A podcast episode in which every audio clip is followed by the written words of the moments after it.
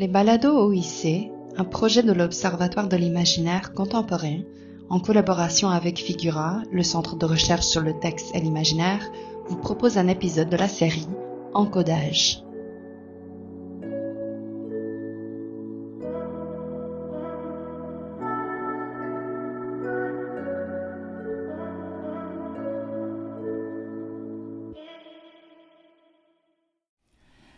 Bonjour à toutes et à tous et bienvenue à ce nouvel épisode de la série Encodage des balados OIC. Mon nom est Sarah Grenier, je suis responsable du projet Encodage et de l'Observatoire de l'imaginaire contemporain. Aujourd'hui, à notre épisode, nous écouterons trois communications autour de la thématique de la route. Notre première communication nous vient de Brigitte Fèvre-Dubos, qui est professeure au Cégep de Saint-Laurent. Sa communication s'intitule Camion de Raphaël Wallet, un off-road movie. Brigitte Fèvre-Dubos a présenté sa communication dans le cadre du Speed Colloque imaginaire du camion qui avait été organisé par Olivier Parenteau le 27 novembre 2015 à l'UCAM. Donc, euh, on écoute son intervention. En 2012, Raphaël Wallet sort son quatrième long métrage qu'il intitule Camion. Camion sans déterminant et au singulier comme s'il renvoyait à un personnage éponyme et principal protagoniste de l'histoire. Les premières minutes du film confirment cette suggestion. On entend les vrombissements caractéristiques du démarrage d'un camion avant même la première image. On est encore au générique, un ton noir en fait. Euh, et ensuite, cette première image, un gros plan qui dure 20 secondes de la plaque d'immatriculation maculée de boue, car ce camion est basé au Témiscouata où il est consacré au transport du bois le camion, en fait, est jamais tourné de face.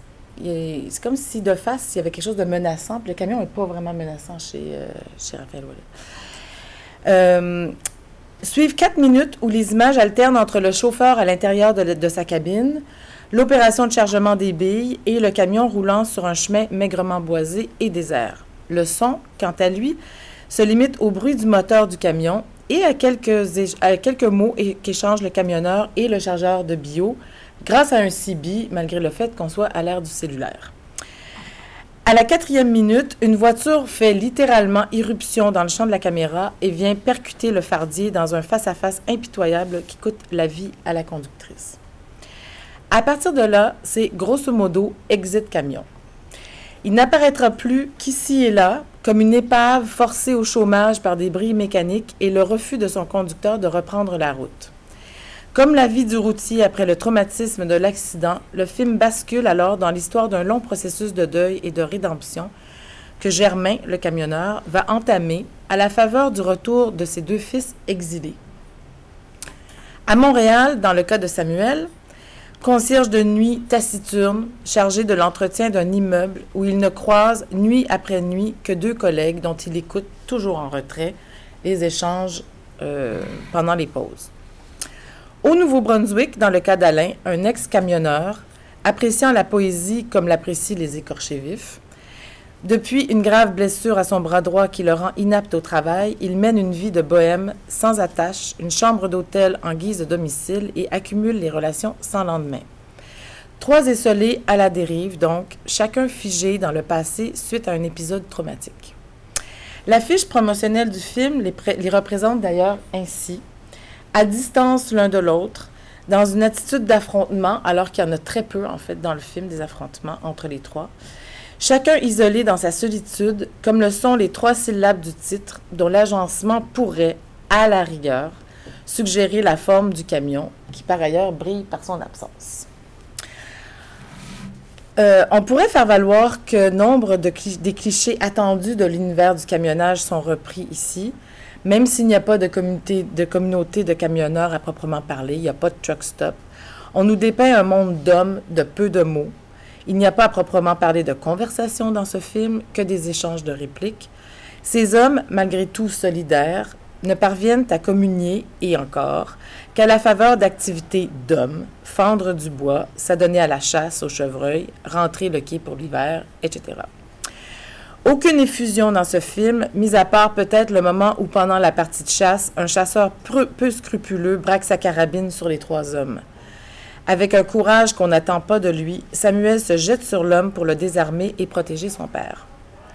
La réaction la plus palpable à cet incident, c'est le tremblement des mains d'Alain. C'est tout.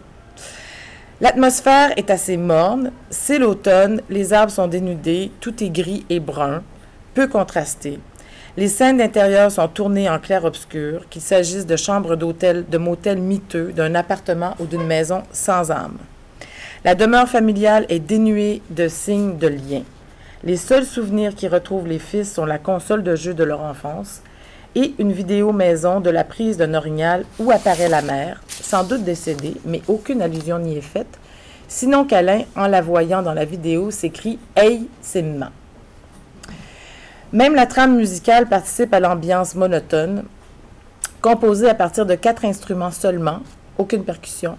Le piano, le banjo-lélé, le Wurzleitzer, qui est comme une espèce de clavier euh, à lame de métal, et la slide bass. La musique est très épurée, très lancinante, répétitive, et écrit en fait des environnements sonores assez froids, même si ils sont pas tout à fait dénudés dénués de douceur. Là non plus, rien pour susciter de grandes émotions.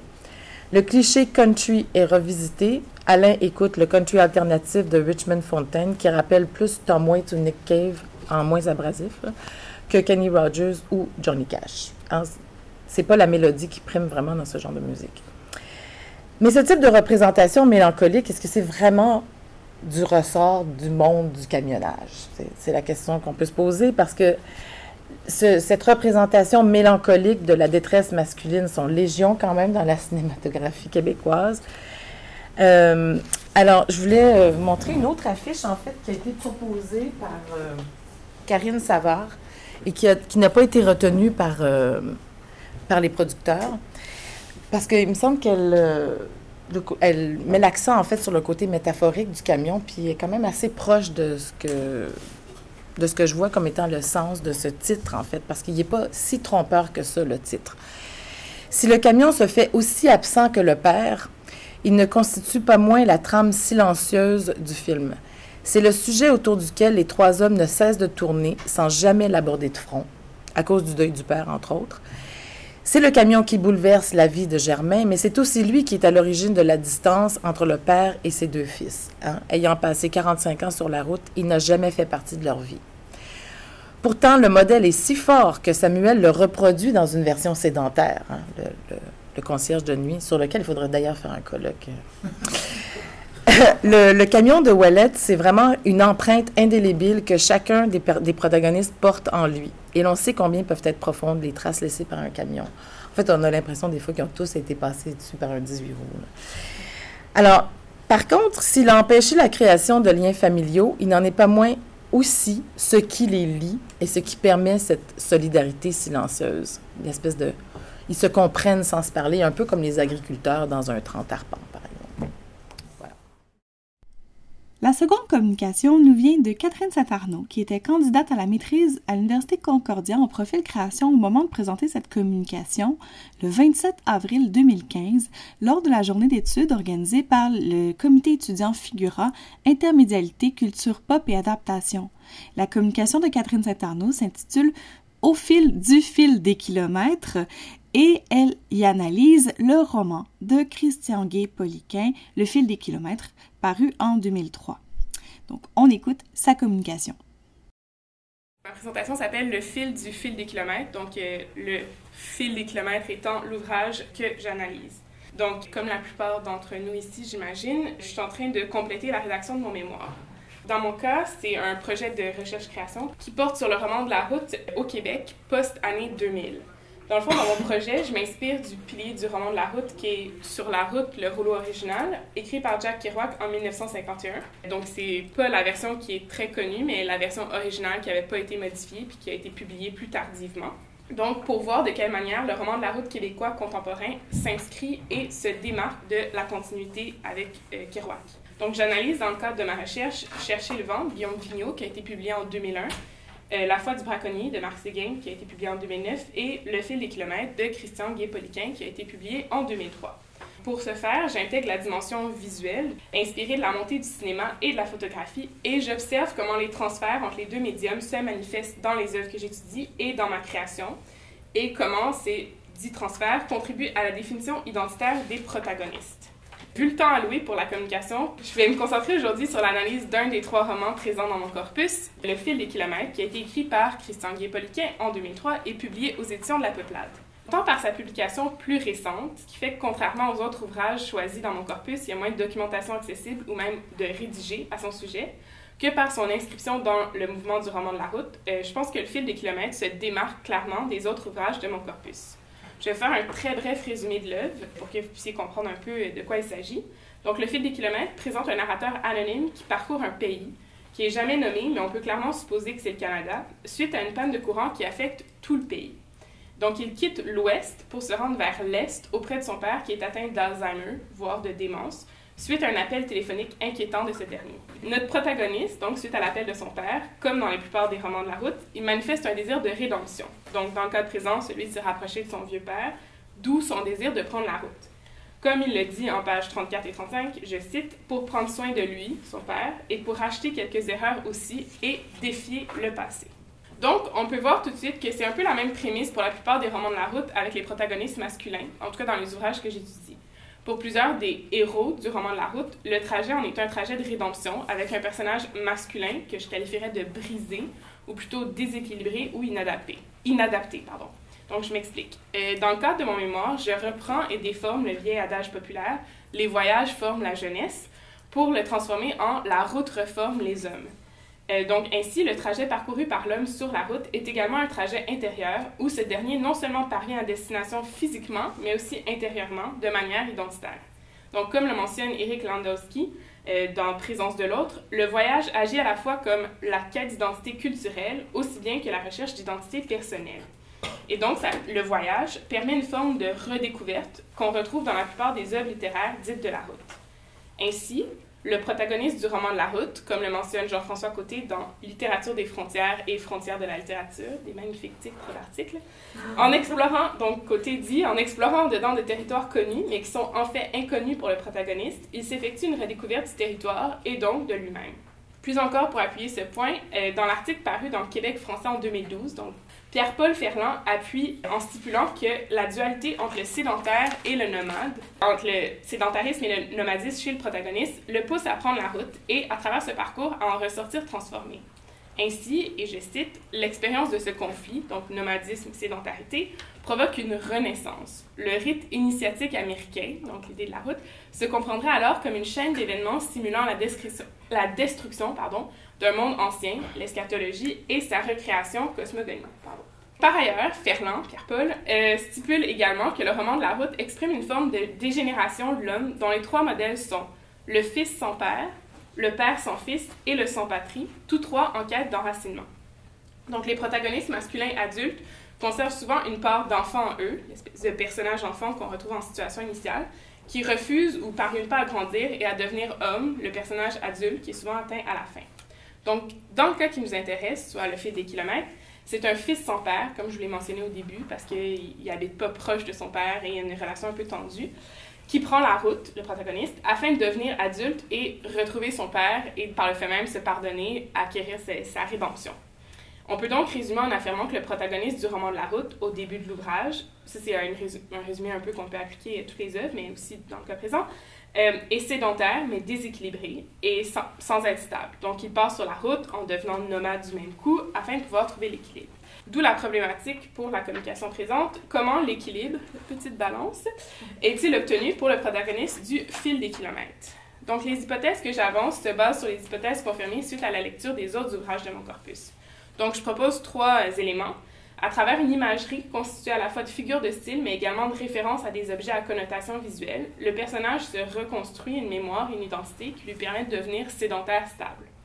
En deuxième lieu, en côtoyant des personnages masculins avec lesquels il forge des amitiés et des personnages féminins où il trouvera l'amour, ou du moins une relation charnelle, le protagoniste parvient à trouver la bonne femme à la fin du parcours afin de trouver un équilibre personnel et identitaire, donc cet équilibre sédentaire, suite à son trajet. Donc la question étant comment est-ce que cela se manifeste dans le fil des kilomètres, le cas qui nous intéresse? Tout d'abord, je pense qu'il est pertinent euh, pour faire l'analyse de mentionner que dès les premières pages, la forme de l'œuvre, euh, le fil des kilomètres, se différencie déjà des autres ouvrages de mon corpus. Oui, l'ouvrage est divisé en trois parties, comme Kerouac et comme Vigneault, mais il y a une introduction et une conclusion dans chacune des parties qui portent sur la métaphore du labyrinthe du Minotaure. Je vais juste vous un petit extrait très court. Donc, c'est la page 9, donc c'est la, première page en ouvrant. Donc, ça s'appelle le labyrinthe. C'est un lieu plus vaste que toute vie humaine. On peut y errer pendant des années sans jamais repasser au même endroit. C'est un lieu où tout échappe à l'emprise des mains et du regard. Seule la fatigue accumulée permet de mesurer le chemin parcouru, le passage des heures. C'est un lieu sans repère où l'oubli du monde extérieur est plus fort que toute mémoire.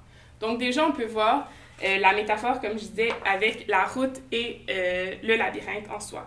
Plus encore, donc ça, c'est déjà, ça, rend l'ouvrage différent de l'ouvrage de Kerouac, mais aussi, euh, les, chapitres ne sont pas numérotés de manière constante, euh, alors que c'est le cas dans les autres ouvrages, ou sinon il n'y a pas de numérotation. Mais dans le cas du fil des kilomètres, c'est selon un euh, kilométrage parcouru. Donc on retrouve 8 chapitres kilomètre zéro euh, avant le départ et 3 chapitres kilomètre 4736 à la fin. Donc, comme tous les ouvrages, aussi, on a affaire finalement à un narrateur masculin, mais dans ce cas-ci, le narrateur est inconnu et ne se nomme pas. Donc oui, il parle au jeu, mais il crée automatiquement une distance entre les lecteurs, nous, et lui-même, et même entre les gens qui côtoient. Plus encore, il n'y a pas de dialogue, mais surtout des dialogues rapportés lorsqu'il y en a. Par exemple, lorsqu'il rencontre la femme pour la première fois, elle me fait signe que non en précisant que c'est l'humidité du matin qui l'a prise par surprise. Qu'est-ce que vous allez faire à la métropole? C'est jamais avec des tirets, c'est vraiment tout intégré dans le texte. Sans me regarder, elle me dit qu'elle retourne chez elle, mais que c'est une longue histoire et que je serais bien gentille de ne pas lui demander de la raconter. Pas tout de suite, en tout cas. Une fois de plus, on peut constater que les personnages n'arrivent pas à se connecter avec les personnages rencontrés sur la route. Ensuite, euh, dans le fil des kilomètres, il y a une référence directe à Sur la route, comme la plupart des autres ouvrages, euh, dès le début du roman.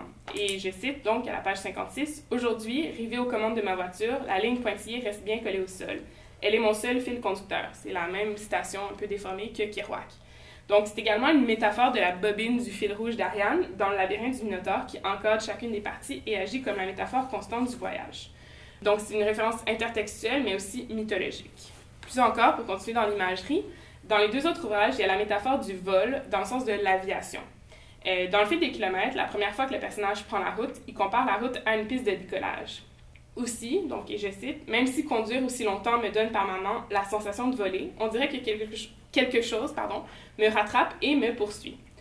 Euh, en continuant une autre citation vers la fin, page 216, Je sais que je roulais depuis des jours, puis plus rien. Je sais que je roulais depuis si longtemps que cela me donnait l'impression de voler. Donc, on peut constater que comparativement aux autres ouvrages, euh, donc euh, ben, euh, Séguin, où le vol est une sensation de liberté, le vol, dans le cas présent, a un effet louche et perturbateur, comme si un poids suivait constamment le personnage. Enfin, euh, dans le fil des kilomètres, le narrateur roule vers l'est, à l'inverse des autres voitures euh, chargées au maximum et de la conquête de l'ouest, qui est la terre promise. Donc, à la page 61, il dit On dirait que je suis le seul qui ne veut plus faire la conquête de l'ouest. Donc, on peut déjà prévoir que quelque chose cloche dans le périple. La deuxième hypothèse, pour les personnages masculins et féminins. Donc, juste euh, parler des relations féminines. j'ai fait une espèce de petite pyramide de mots crus, inspirée par l'espèce d'idée de Vierge et la putain chez la femme. Puis c'est un peu la même idée qui est reprise dans les clichés typés sur la route. Donc en haut, il y a comme la mère qui est la Sainte Vierge, euh, qui veille sur le petit, qui est le protagoniste masculin. Ensuite, euh, il y a la putain, donc c'est cette idée de liberté, libertinage. Puis enfin, il y a la bonne petite femme qui fait des cookies, euh, des, des biscuits, qui est souvent la solution au nomadisme du personnage. Donc c'est la femme de la destination finale. Donc, pour être accompli, le personnage doit trouver la femme qui intègre un peu tous ces éléments. Puis c'est souvent dans la situation finale, en tant que sédentaire, lorsqu'il arrive, que ça s'exécute dans les autres ouvrages de mon corpus. Par contre, dans le cas du fil de kilomètres, c'est différent. Donc, je vais faire une analyse très brève. Euh, la mère du protagoniste, premièrement. La mère est morte dans un accident de voiture. Puis on ne sait pas vraiment si c'est la voiture qui conduisait le protagoniste. C'est jamais dit, mais il y a plusieurs sous-entendus au long de l'ouvrage et l'accident a eu lieu à côté de leur domicile. Donc, le spectre de la mer, donc l'idée pourquoi être en haut de la pyramide, plane tout au long euh, du trajet et euh, ben, sur le protagoniste. Plus encore, le narrateur raconte comment sa mère venait le voir, mais elle est morte, là, donc son spectre, dans sa jeunesse, et ça a teinté la relation avec son père. Et je cite, donc, euh, je me rappelle la gifle que j'ai reçue lorsque j'ai dit à mon père que ma mère venait chaque nuit s'asseoir au pied de mon lit pour discuter avec moi. Il m'a sommé de me taire et d'arrêter d'inventer des histoires. J'étais sérieux pourtant, et lui aussi. Donc on peut déceler que, euh, ben oui, la mère, c'est la protectrice et l'idole. Donc déjà, la pyramide est un peu similaire. Ensuite, euh, dans les femmes, il y a l'ex celle qui cause la présence dans l'ouest du narrateur, mais qui l'a laissé seul, donc brisé, donc le départ sur la route. Donc, à la page 38, il cite Et j'ai rencontré mon ancienne copine il y a trois ans dans un bar de passage, sur le bord d'une grande route qui s'enlisait vers le nord du pays. Donc, c'est comme l'ex, c'est comme un mélange euh, déjà un peu entre la Vierge et la putain, mais plus vers le côté putain négatif.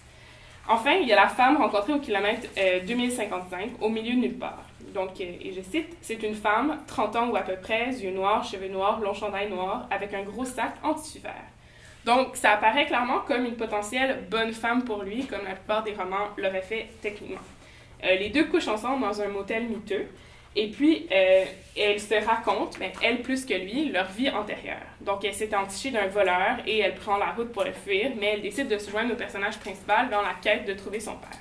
Donc, et je cite, elle se penche vers moi un instant et elle me dit qu'elle m'accompagnera jusqu'à ma destination, que je n'ai plus le choix, qu'elle m'aidera à retrouver mon père. Je souris et lui signale que c'est plutôt elle qui n'a plus d'autre option. Puis elle m'embrasse. Donc on peut voir que les femmes bornes, dont la théorie que j'avance dans mon mémoire selon laquelle les femmes dans le roman de la route sont des piliers mémoriels et de localisation. Donc euh, ça s'applique dans ce cas présent. En effet, comme l'ars mémorial mentionné par René Bourassa, on peut associer, ben, on étant le protagoniste et même nous, une femme avec un lieu pour évoquer un souvenir. Mais par contre, le fil des kilomètres détourne nos attentes à ce sujet. En effet, ça devient évident avec la rencontre des personnages masculins. Bon, euh, le miroir, masculinité, c'est un homme, donc voilà. Tout d'abord, il y a l'homme louche que le protagoniste embarque. Dans les autres romans de la route, donc Kerouac est meilleur exemple avec Neil Cassidy, c'est souvent l'allié qui est l'homme qui est embarqué, l'homme avec qui il peut partager ses confidences. Dans le cas présent, L'homme embarqué raconte des histoires glauques, se promène avec un étui de guitare qui contient du matériel de chasse puis une arme. Puis enfin, ben, comme je l'avais dit tantôt, la femme qui a été embarquée, elle fuyait son, son brigand voleur mari, mais c'est dans le fond, euh, c'était le complice, l'homme louche, de son ancien amant. Donc on peut voir que c'est plutôt un élément négatif euh, dans l'histoire. Puis finalement, l'autre euh, figure masculine, c'est la figure paternelle. Donc rappelons-le, il y a l'Alzheimer, il vit à l'Est. Euh, donc l'idée du miroir, parce que le père renvoie la réalité de sa propre existence, de son parcours, au narrateur. En effet, le narrateur travaille dans une raffinerie, mais il a longtemps travaillé dans un garage comme son père. Il y a cette notion de lignée masculine, mais aussi le rapport avec l'automobile. Est-ce que son père est de l'autre côté du miroir déformant? Je sais pas. Et ensuite, en, pire encore, le père hante le protagoniste tout au long du voyage. C'est un peu comme la bête du Minotaure. Je vais juste lire un petit extrait. C'est vers la fin, page 208, il y a 221 pages. L'aube aux doigts roses s'étend sur la labyrinthe alors que dans les dédales, la poussière commence tout juste à retomber.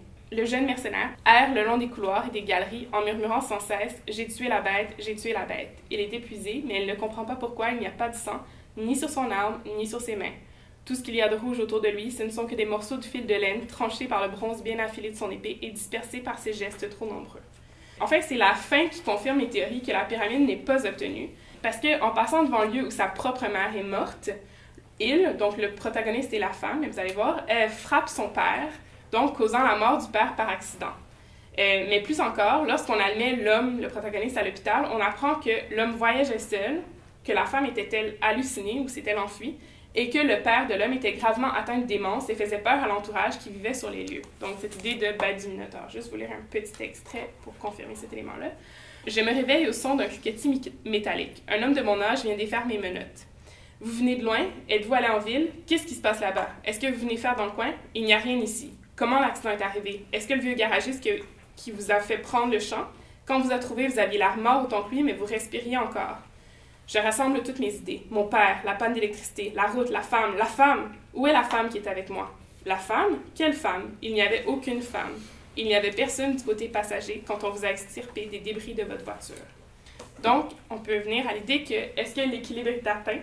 L'idée de la route comme rédemption, est-ce que le protagoniste est sauvé à la fin de ce chemin de croix? À mon sens, peut-être ne parvient-il pas à trouver un équilibre classique, soit la femme euh, et sédentarité, qui est peut-être hallucinée, euh, mais il y a peut-être une certaine forme de libération. Le personnage n'est clairement plus un personnage masculin enfant en quête de son père, comme il était dans la situation initiale, mais un adulte qui s'est libéré, bon, il a causé la mort, mais quand même, de son père. Reste à savoir comment interpréter l'acte. Est-ce que le protagoniste libère son père de sa démence en le tuant? Je pense que la réponse est oui et non à la fois, et d'où la complexité du livre et du parcours. Enfin, euh, le protagoniste se retrouve lui-même à la fin, d'où le nom derrière, à la page 221. Parce que tout le long de l'ouvrage, on ne sait pas son nom, et même on ne le sait jamais, mais la dernière ligne de l'ouvrage, c'est « Bon, allez, votre nom, dites-moi votre nom », point d'interrogation. Et le roman se clôt. Donc nous, lecteurs, ne le savons pas, mais nous pouvons supposer qu'il répondra éventuellement. Bien sûr, l'avenir n'est pas rose, il est à l'hôpital, il a tué son père, puis a halluciné sa compagne de voyage. C'est pas une rédemption classique comme on entend, mais voilà.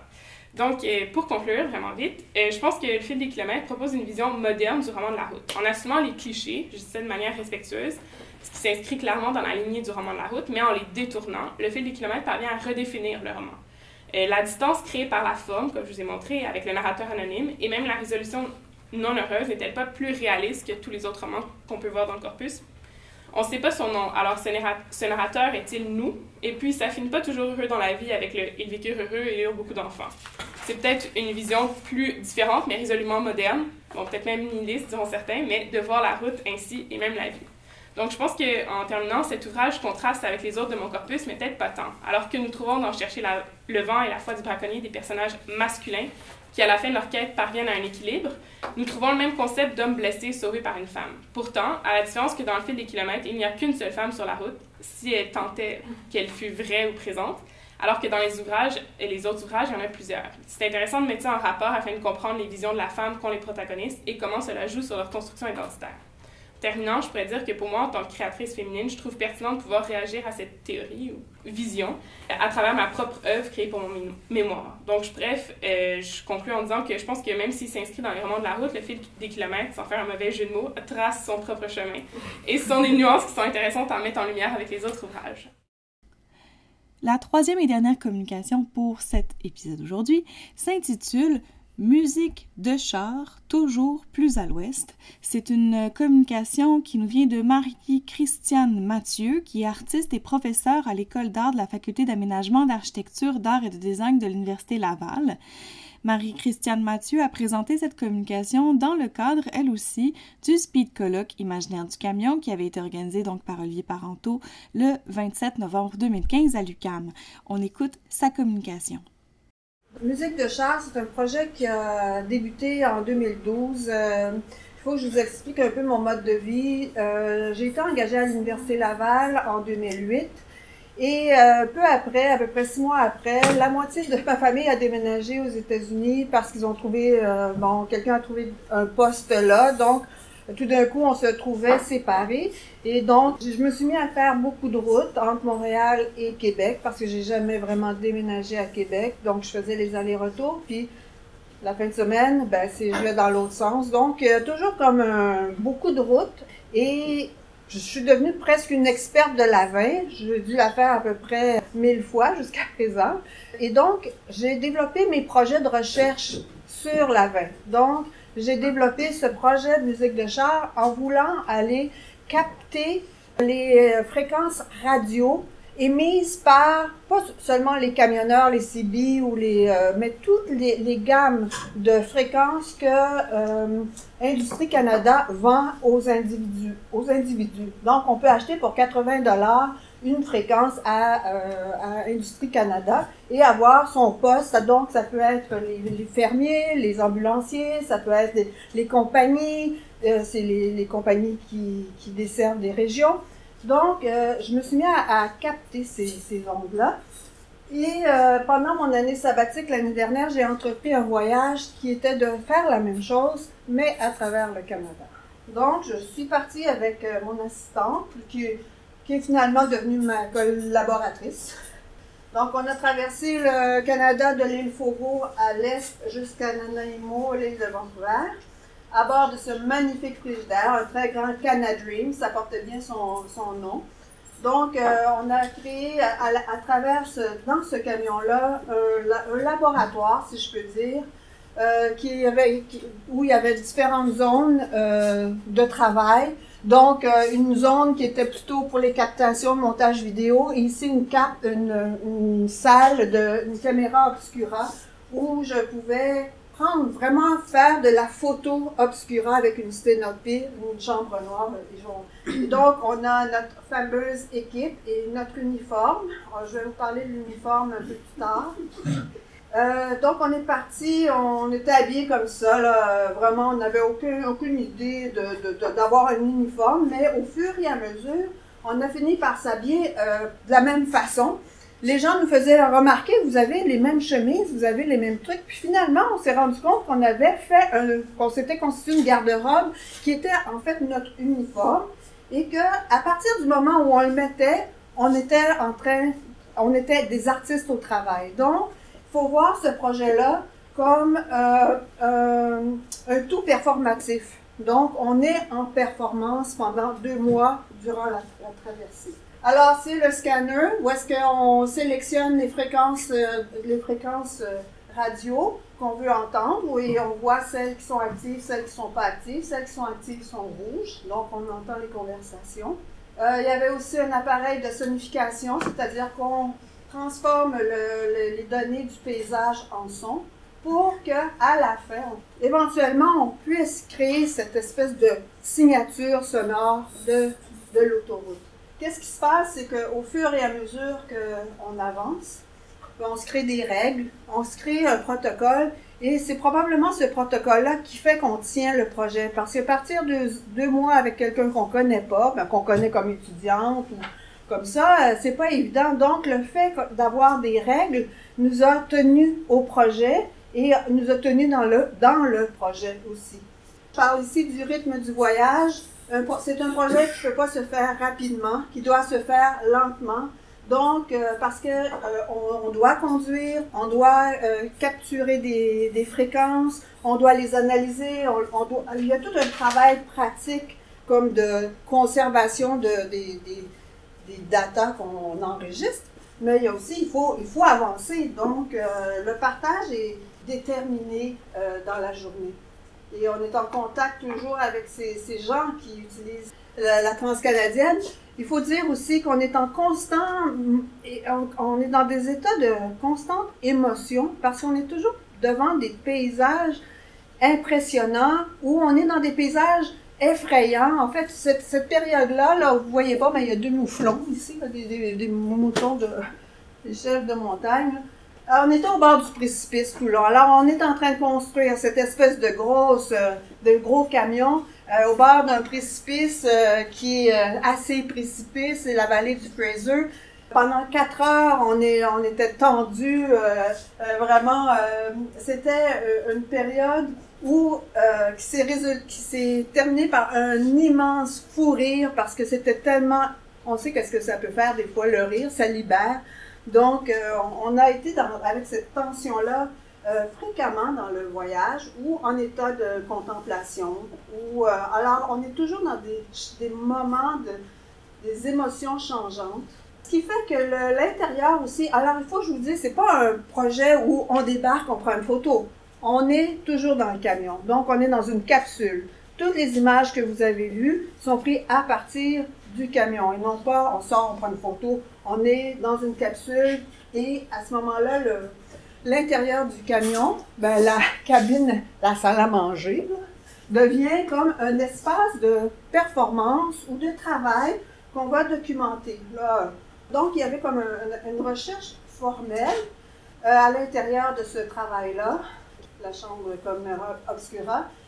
Ici, c'est la sténopée. Donc, par ce petit trou-là, émergeait une image sur l'écran que vous avez vu précédemment, cet écran-là qui est dans la chambre. Donc, ce que vous voyez, c'est vraiment une projection par le petit trou de l'image qui vient de l'extérieur. Donc, l'image qui pénètre à l'intérieur du, euh, camion pour être comme cohérent avec notre euh, idée de la capsule. Donc, on continue comme ça.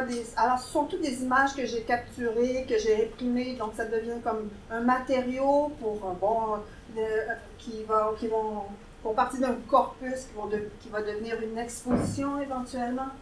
Et euh, je vais vous montrer, euh, pas tout le, le vidéo, je vous en montrer la moitié.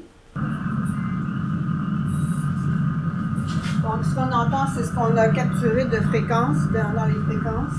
Euh, c'est les captures radio. Est-ce que ce son-là, je fais tout le temps dans le camion? Ce son-là, euh, pas tout le temps, mais on l'enregistrait. Donc, c'est ça qu'on entend quand on roule. Plus le moteur, évidemment. le-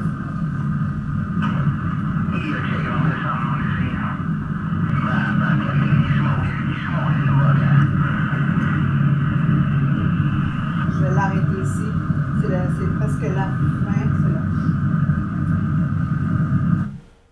Un grand merci pour votre écoute et à la prochaine.